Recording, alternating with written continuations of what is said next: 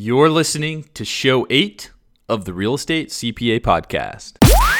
You're listening to the Real Estate C P A Podcast, our platform for educating real estate investors about business, accounting, and taxes.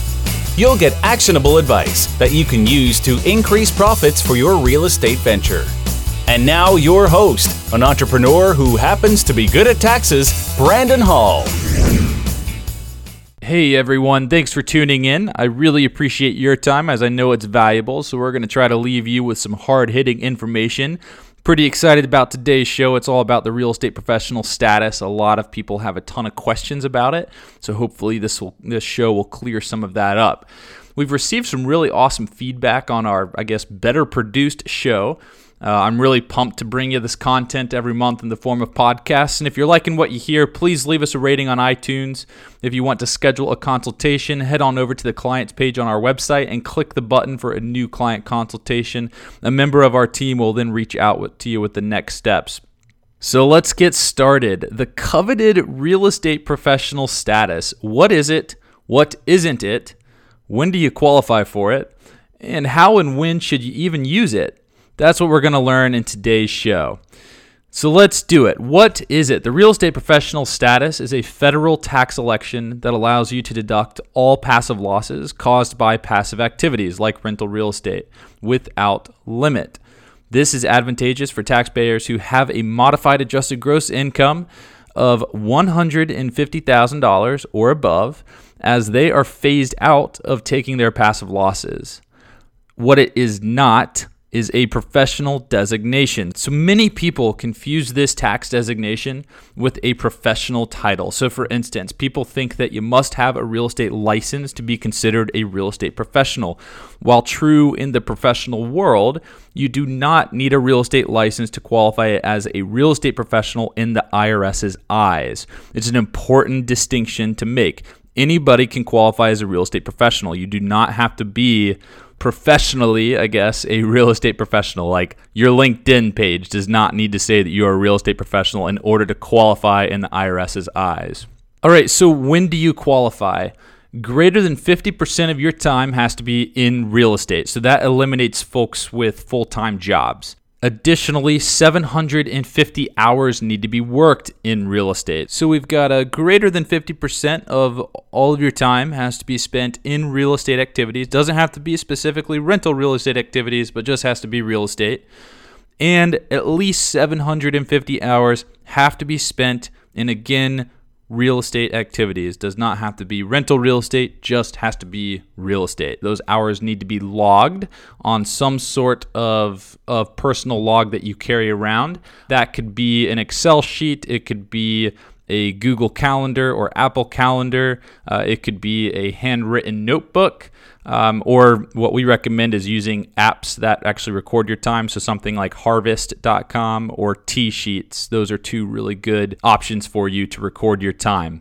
Exploring and researching time will generally be disallowed as hours counting toward the real estate tax status. So make sure that you log additional hours related to your rental real estate that are outside of the exploring and researching time, and make sure that those additional hours, again, outside of the exploring and researching time, can, can hit that seven hundred fifty hour mark, because that's going to be important. So greater than fifty percent of all your time, seven hundred fifty hours, that's only the first step. That's what qualifies you as a real estate professional. And what we are concerned with as rental property owners is deducting our passive losses. So there's two steps to this. First, you have to qualify as a real estate professional. The second step is that you have to demonstrate material participation in your passive activities. So once you qualify as a real estate professional, we then have to show that we also materially participated in our rentals and our other passive activities. So there are seven tests to material participation. The one we see used most often is a five hundred hour rule. So we have to demonstrate that we've worked in our rentals for five hundred hours. And that's generally not going to be hard if we've already met the seven hundred fifty hour rule to qualify as the real estate professional, because if we are primarily working in our rental activities, we're not brokering, we're not leasing, we're not building, constructing, then obviously of the seven hundred fifty hours, they're primarily going to be used towards that rental real estate activity. So of the seven hundred fifty hours, we've probably hit the five hundred hour rule just by trying to qualify as a real estate professional as is. But that might not necessarily be the case. Let's say that you are a real estate agent and you are full-time a real estate agent or broker. Um, so all of your time is spent in leasing and brokering deals. Well, you would have to then go and show an additional five hundred hours spent on the passive activities.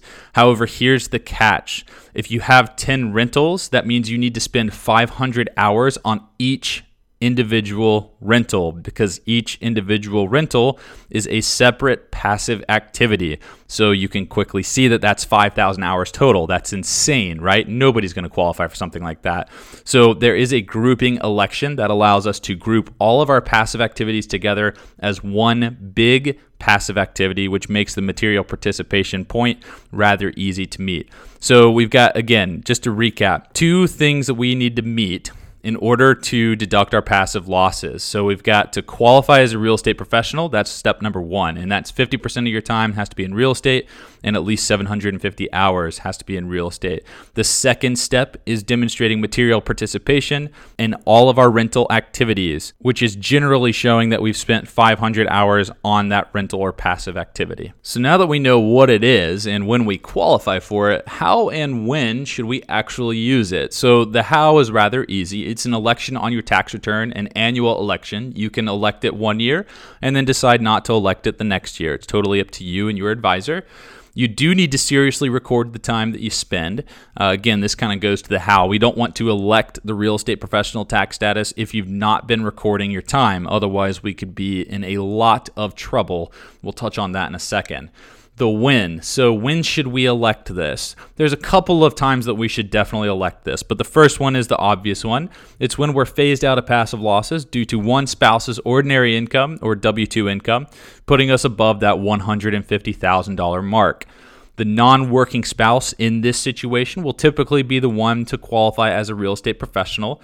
Uh, again, we do have to make it legitimate. They do need to actually record their time, and they do need to actually participate for the stated hours. But once qualified, all passive losses from the rental real estate activities can be deducted against the first spouse's ordinary income. So you can see that it's it can be an extremely powerful tax planning tool if used correctly. The second big time that we definitely want to use the real estate professional tax status is when we perform a cost segregation study. So a cost segregation study allows you to accelerate depreciation on your rental properties. So rather than depreciating all components over twenty-seven and a half years, we can depreciate personal property over five and seven years and land improvements over fifteen years.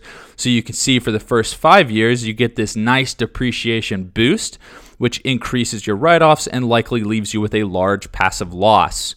Well, we want to be a real estate professional in order to act, actually use those losses. Also, the timing of cost seg studies matter. So let's say that we run a cost seg study in the fourth year of owning your rental. When we do so, we are allowed to take the additional depreciation that was missed in years one through three. So again, we, we're running this cost segregation study in year four. We didn't do it in years one, two, and three. So the I R S allows us to accelerate or write off all of the depreciation that we've missed in years one, two, and three, which generally means in year four, we have a huge write-off due to the depreciation. So year four, same thing can be year five, whatever year makes the most sense for you. You do the cost segregation study, you accelerate all of the missed depreciation. That's a very powerful tax planning tool that we're not going to really dive into at this time. But the key is, is that in any year that we're going to do that, if we're accelerating Uh, if, if we're doing this cost segregation study not in the first year and in another year, then we definitely want to qualify as a real estate professional in that year, because you're going to get this huge depreciation boon, and we want to make sure that you're going to be able to utilize all of that depreciation write-off that's going to cause some pretty large passive losses. And if used appropriately, you can sometimes wipe out your entire tax bill, which results in a massive refund. So we've helped some of our clients achieve almost six-figure refunds by appropriately timing this this real estate professional election and kind of coupling that with some cost segregation studies and the timing of those cost segregation studies. It's definitely not for the faint of heart. The I R S analyzes returns electing the real estate professional status. So if you're audited, you have to have your ducks in a row. So again, that's it's that time log demonstrating that you've spent at least fifty percent of your time in real estate. Uh, you spent at least seven hundred fifty hours on real estate. Those hours are not exploration and researching. They are costs directly related to the rental activities, the operations of those rental activities. And then you're also demonstrating that you've materially participated in those rental activities. And again, if you're not doing like some other real estate profession, like if all you do is manage the rental real estate, then the seven hundred fifty hours when you qualify for the real estate professional status will hit that five hundred hour material participation thresholds. And again, just as a reminder, we have two thresholds that we have to hit. We have to hit the real estate professional status, that's step one. And then step two is, is we have to demonstrate that we have materially participated in our rental activities. And if you have multiple rental activities, meaning that you have multiple properties, like almost every single one of my clients, we just have to make a grouping election to elect all of the rentals as one big passive activity. And then we just have to spend five hundred hours to demonstrate material participation in that one big passive activity. If you enjoyed today's show, please visit the real estate C P A dot com for our newsletter, tips, articles, and podcast show notes. Thanks for listening to the Real Estate C P A Podcast. We'll see you next time.